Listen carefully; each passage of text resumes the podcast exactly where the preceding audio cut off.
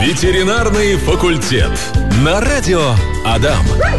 Слушайте, я, конечно, со своим инженерным образованием в ветеринарном факультете как-то очень странно затесалась, но на самом деле наш ветеринарный факультет, он абсолютно для всех. Потому что у всех есть, ну, у большинства есть домашние животные, и что с ними делать, как им помочь, э, тяжеловато бывает. Они нам сказать не могут, может, и пытаются, но язык их мы как-то не выучили. Именно поэтому каждый вторник в 15.00 у нас здесь на Адаме программа «Ветеринарный факультет». И мы в компании прекрасных специалистов а, разбираемся в разных вопросах, которые вы нам, дорогие домчане, задаете. Вы их можете нам присылать в течение этого часа, мы будем на все-все-все-все-все в прямом эфире отвечать.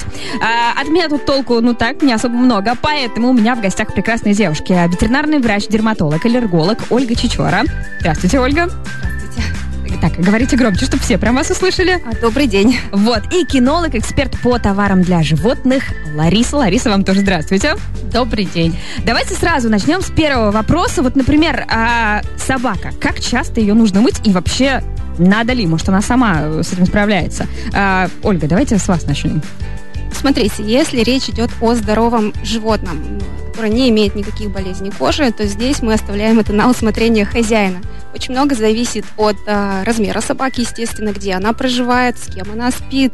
То есть одно дело, если речь идет про собаку вольерную, очень сильно пушистую, mm-hmm. которую сложно вымыть, да, другое дело, если это питомец ваш, который спит с вами а, вместе. Если это действительно вот такая карманная собачка, то вы можете ее мыть достаточно часто, да, из гигиенических соображений. Но все-таки помните о том, что если вы моете часто, вы можете кожу пересушивать. У нас она, кожа восстанавливает, э, восстанавливается 2-3 дня примерно, поэтому либо используйте щадящие средства, либо ну, урежаете количество помывок. Многие хозяева говорят, что чувствуют запах да, от своих животных. Mm-hmm. В таком случае да, приходится мыть по мере появления запаха. Если у вас нет никаких проблем у животного, оно с вами не спит, либо живет на улице, то вы можете, в принципе, делать это очень редко. Mm-hmm. Лариса, я знаю, у вас тоже есть мнение насчет того, как часто можно и нужно ли вообще мыть собаку. Что считаете? Животных обязательно нужно мыть. Но вот как сказала Ольга, зависит от того, какой тип шерсти у животного, где животное проживает, вольерное это содержание, либо квартирное. Есть еще также у нас выставочное животное. Если же мы животное моем часто, то нужно использовать, э, как Ольга уже сказала, щадящие средства. Э, я рекомендую все-таки профессиональные шампуни. То есть, если я своим шампунем, у меня, значит, там для окрашенных такое все важное, щадящее, не подойдет никак? Абсолютно никак, потому что pH у животного и у человека, они разные. И шампуни профессиональные, они разработаны исходя из конкретного типа шерсти. У нас есть короткошерстное животное, длинношерстное и среднешерстное. Вот э, короткошерстные животные это те животные, у которых очень мало подшерстка. Mm-hmm. Кошки это корнишрекс, девонрексы, собаки это у нас питбули, таксы. Среднешерстные животные это все остальные.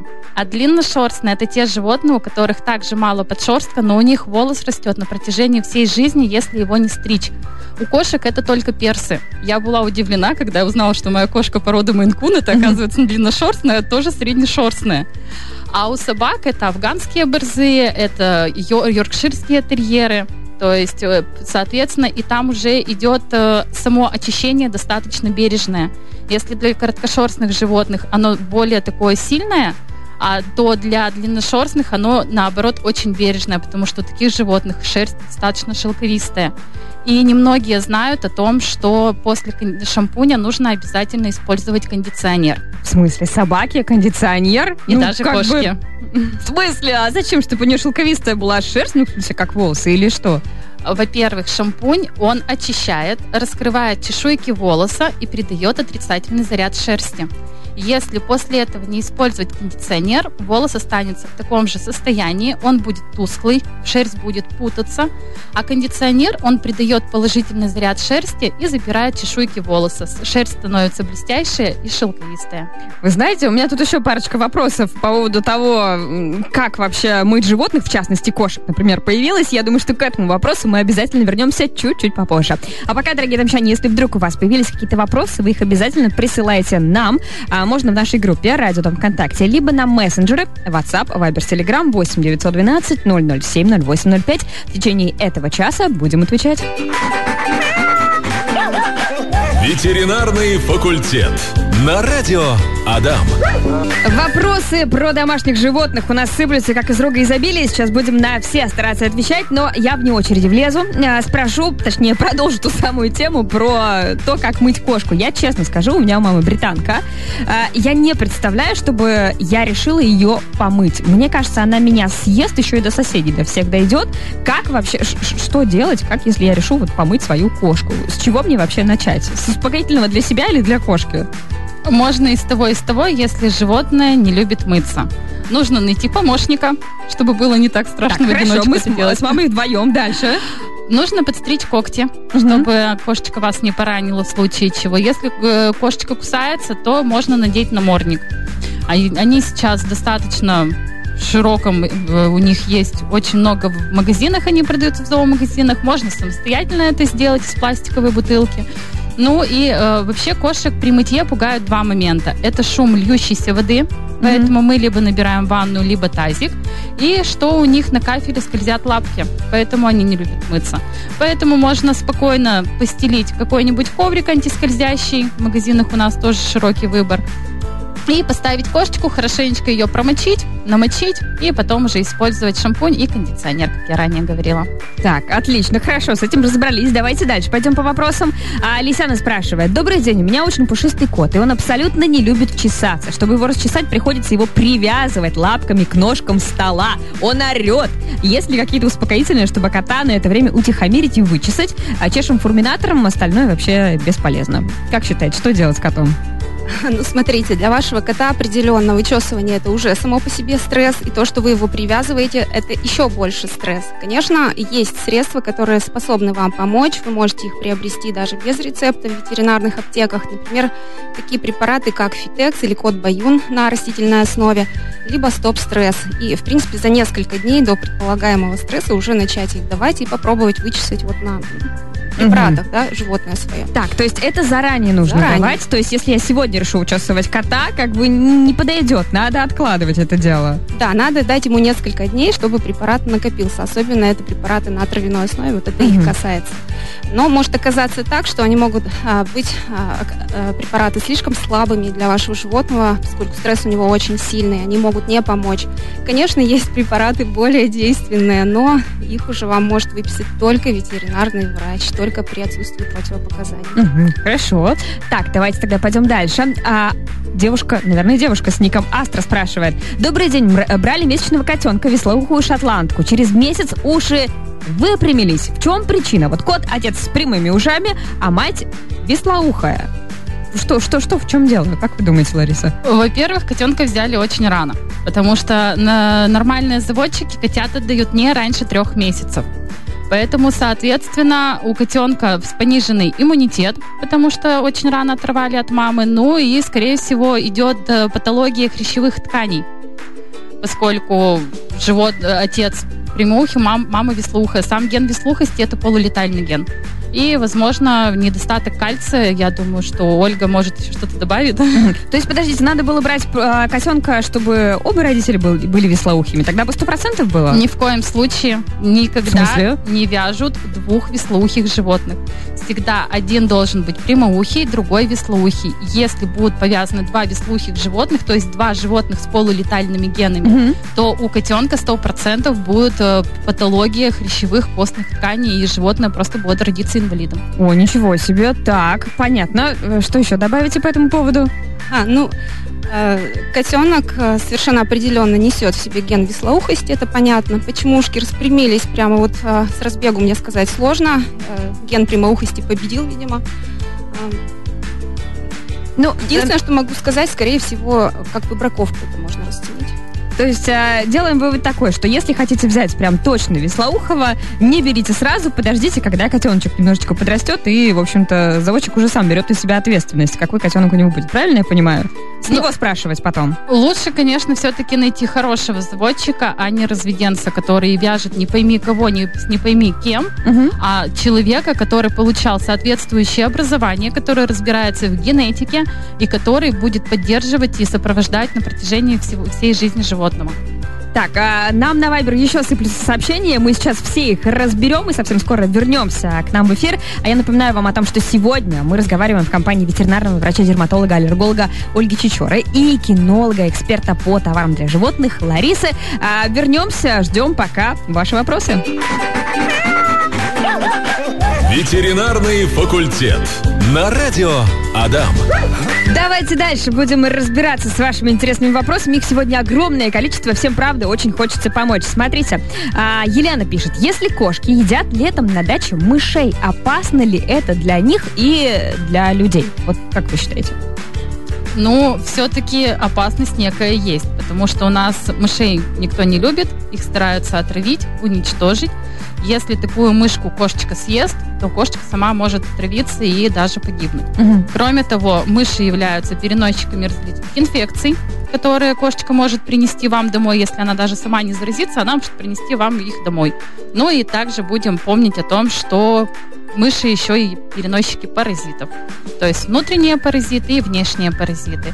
А внутренние паразиты у животных и у человека, они общие. Мгм. То есть, а что делать, чтобы кошка не ловила? Ну, мы же не можем все-таки, она на даче где-то там бегает. Мы же не можем за ней хвостиком ходить и смотреть, что она там ест. То есть, вот как это отследить? А, Может быть, прививка какие-то или там, я не знаю, а, витамины какие-то, которые каким-то образом, если что, помогут ей победить э, эти болячки от мышей.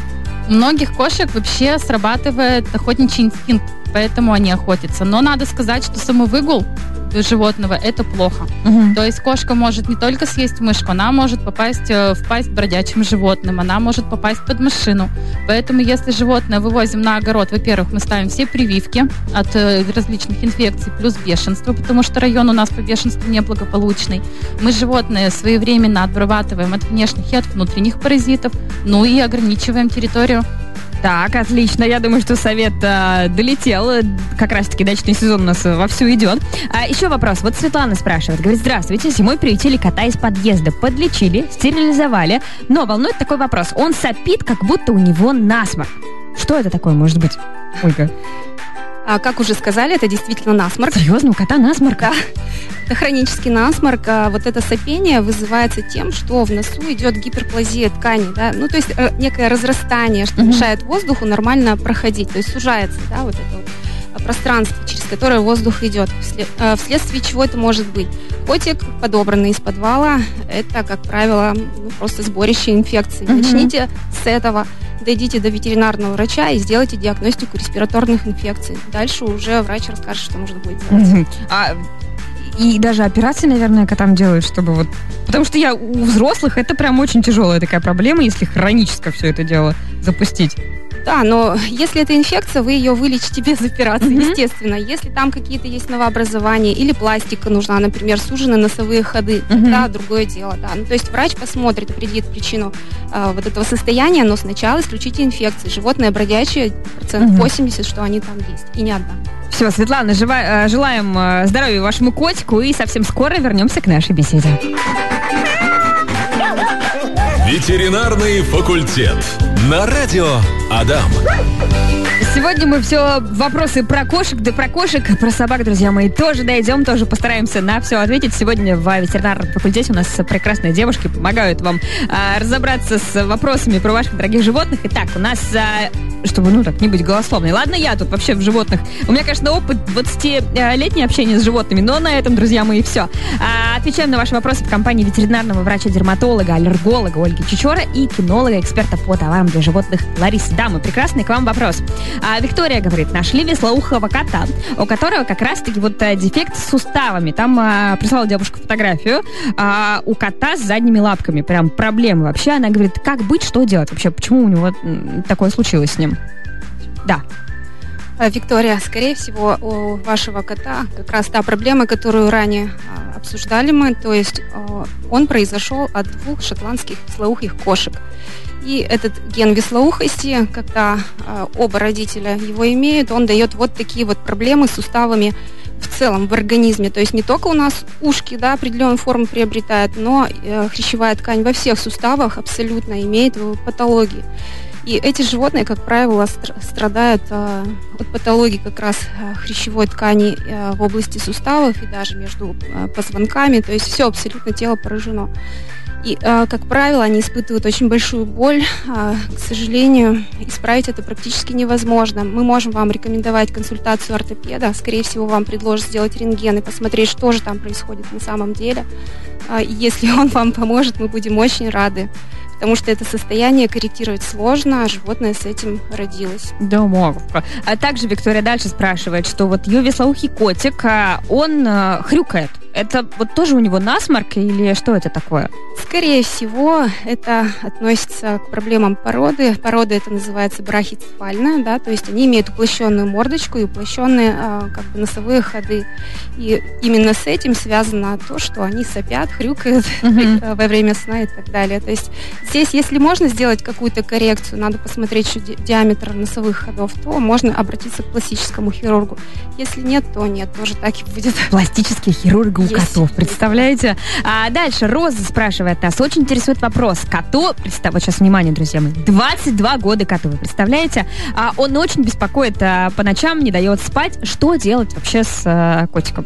Лариса, как вы думаете? 20, 22 года котик, представляете себе? Ну, это уже возраст, и очень почтенный возраст, поэтому, как вот Ольга ранее говорила, можно подавать какие-то успокоительные э, на травах, угу. которые имеют накопительный эффект но все-таки это возраст, и, возможно, кота что-то беспокоит, поэтому я бы рекомендовала обратиться в ветеринарную клинику, сдать в первую очередь кровь на анализ, на полную биохимию, там 13 показателей, если не ошибаюсь, mm-hmm. если ошибаюсь, пусть Ольга меня поправит, сделать УЗИ внутренних органов обязательно, УЗИ мочевого пузыря, и посмотреть, возможно, действительно котика что-то беспокоит.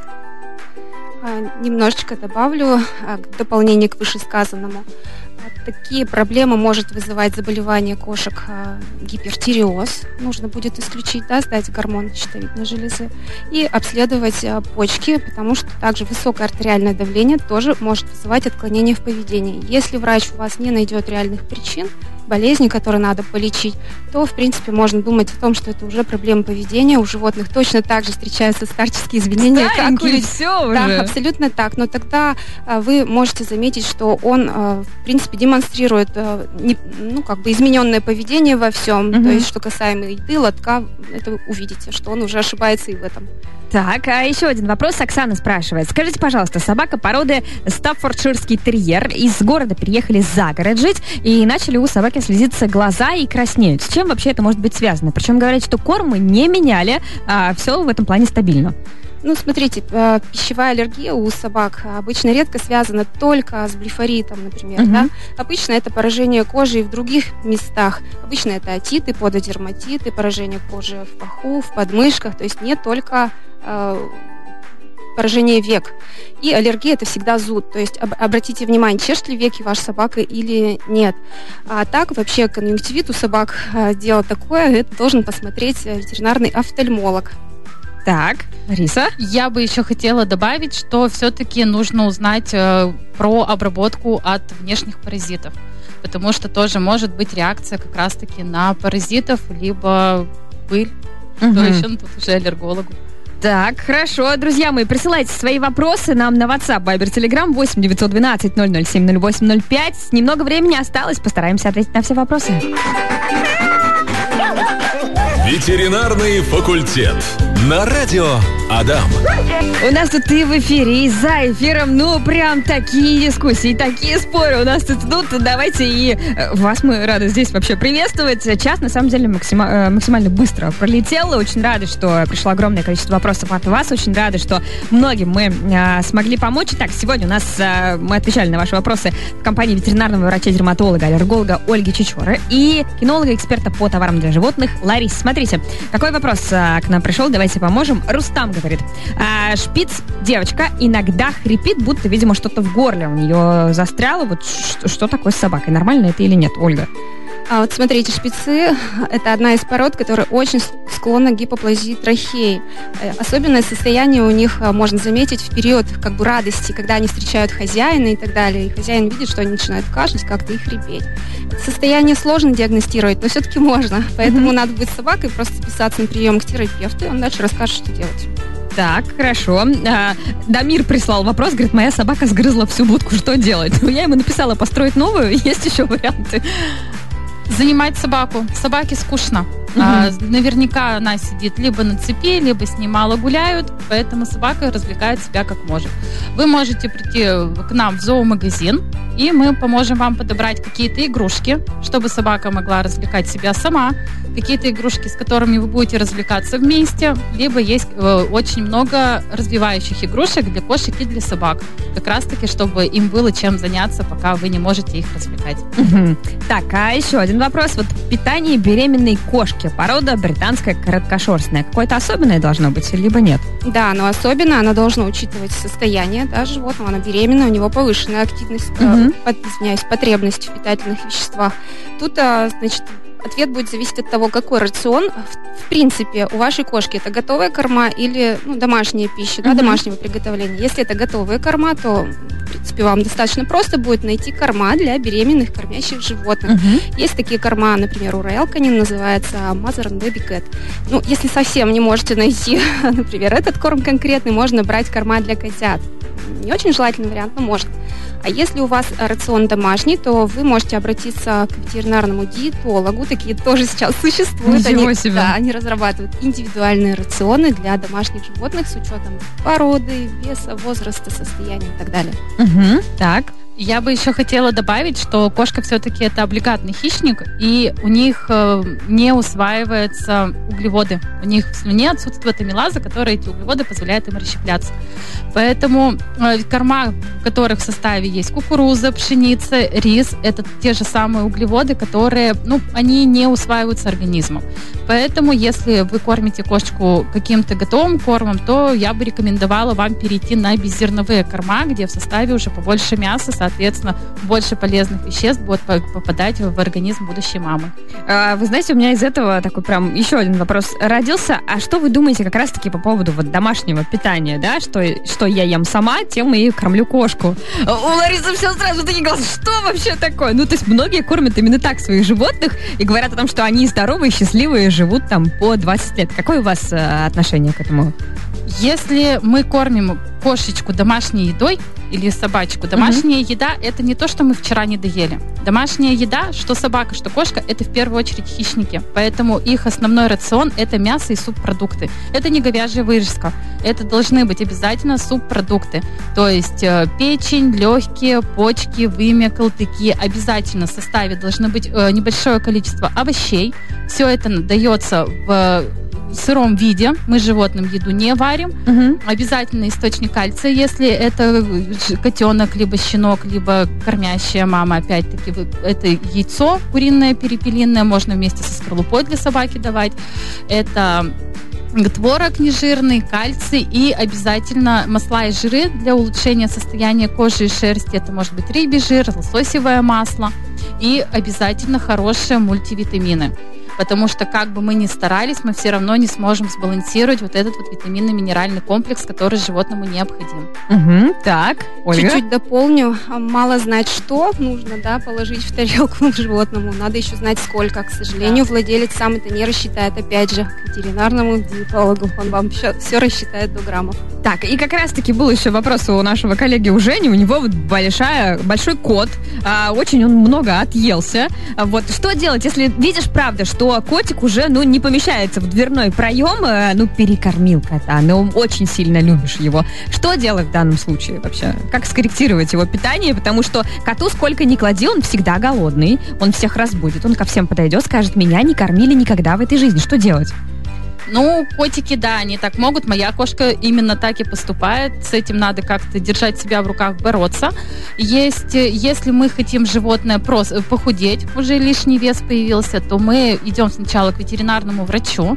Ветеринар рассматривает, смотрит, э, какой лишний вес, и назначает уже профессиональную ветеринарную диету. У многих производителей готовых кормов есть такие диеты конкретно для похудения животного. Либо мы, если мы просто считаем, что котику бы, ну, ну вот ему нужно вот так вот остаться, у каждого готового корма на упаковке написана индивидуальная норма кормления. Соответственно, мы стараемся эту норму кормления соблюдать. Но опять-таки норма кормления это не больше, чем рекомендация.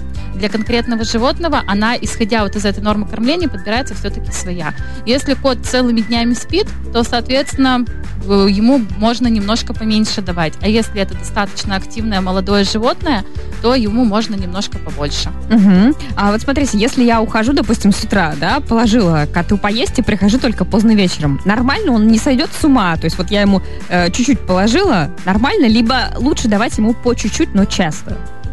Как вот вы считаете? Все-таки у кошки корм должен быть в доступе. Мгм. То есть рассчитывайте так, чтобы к вашему приходу хотя бы чуть-чуть оставалось. Он сам будет регулировать частоту да, подходов к тарелке и сколько он съест. Это норма для них. Они могут охотиться до 20 раз в день. Мгм, так. Да, я хотела бы добавить, что если вы приучили, что животному 3-4 раза в день вы насыпаете корм, а тут резко решили поменять, что вот я с утра насыпала и вечером я прихожу, животное может некоторое время сопротивляться и ругаться немножко. Надо это время переждать. Все. огромное спасибо вам сегодня за вопросы. Я уверена, что многим собаководам, хотел сказать, ну не только, и а вот кошководам это очень плохо звучит, да, котовладельцам. Мы сегодня с вами помогли. Ольга, Лариса, огромное вам спасибо. Надеюсь, что все наши слушатели э, разберутся с э, теми вопросами, проблемами, которые у них были, и все животные будут здоровы. Есть напутствие от вас для наших слушателей? Может быть, по поводу что-то животных еще сказать? Ну, Я, как врач, со своей стороны рекомендую просто внимательно, может быть, следить за своими животными, не, за- не забывать о э, своевременной вакцинации и диспансеризации, чтобы они у вас всегда были здоровы. Все как у людей. Лариса? Любите своих животных. Если у вас возникают какие-то проблемы, у нас э, в нашей сети продавцы в магазине Зооград готовы всегда вам помочь. А если уже мы не справимся, то отправим к ветеринарному врачу. И когда у нас такая команда, мы рады всегда вам помочь. Но надеемся, что мы будем просто давать вам советы по игрушкам. Отлично. Ветеринарный факультет. На радио Адам.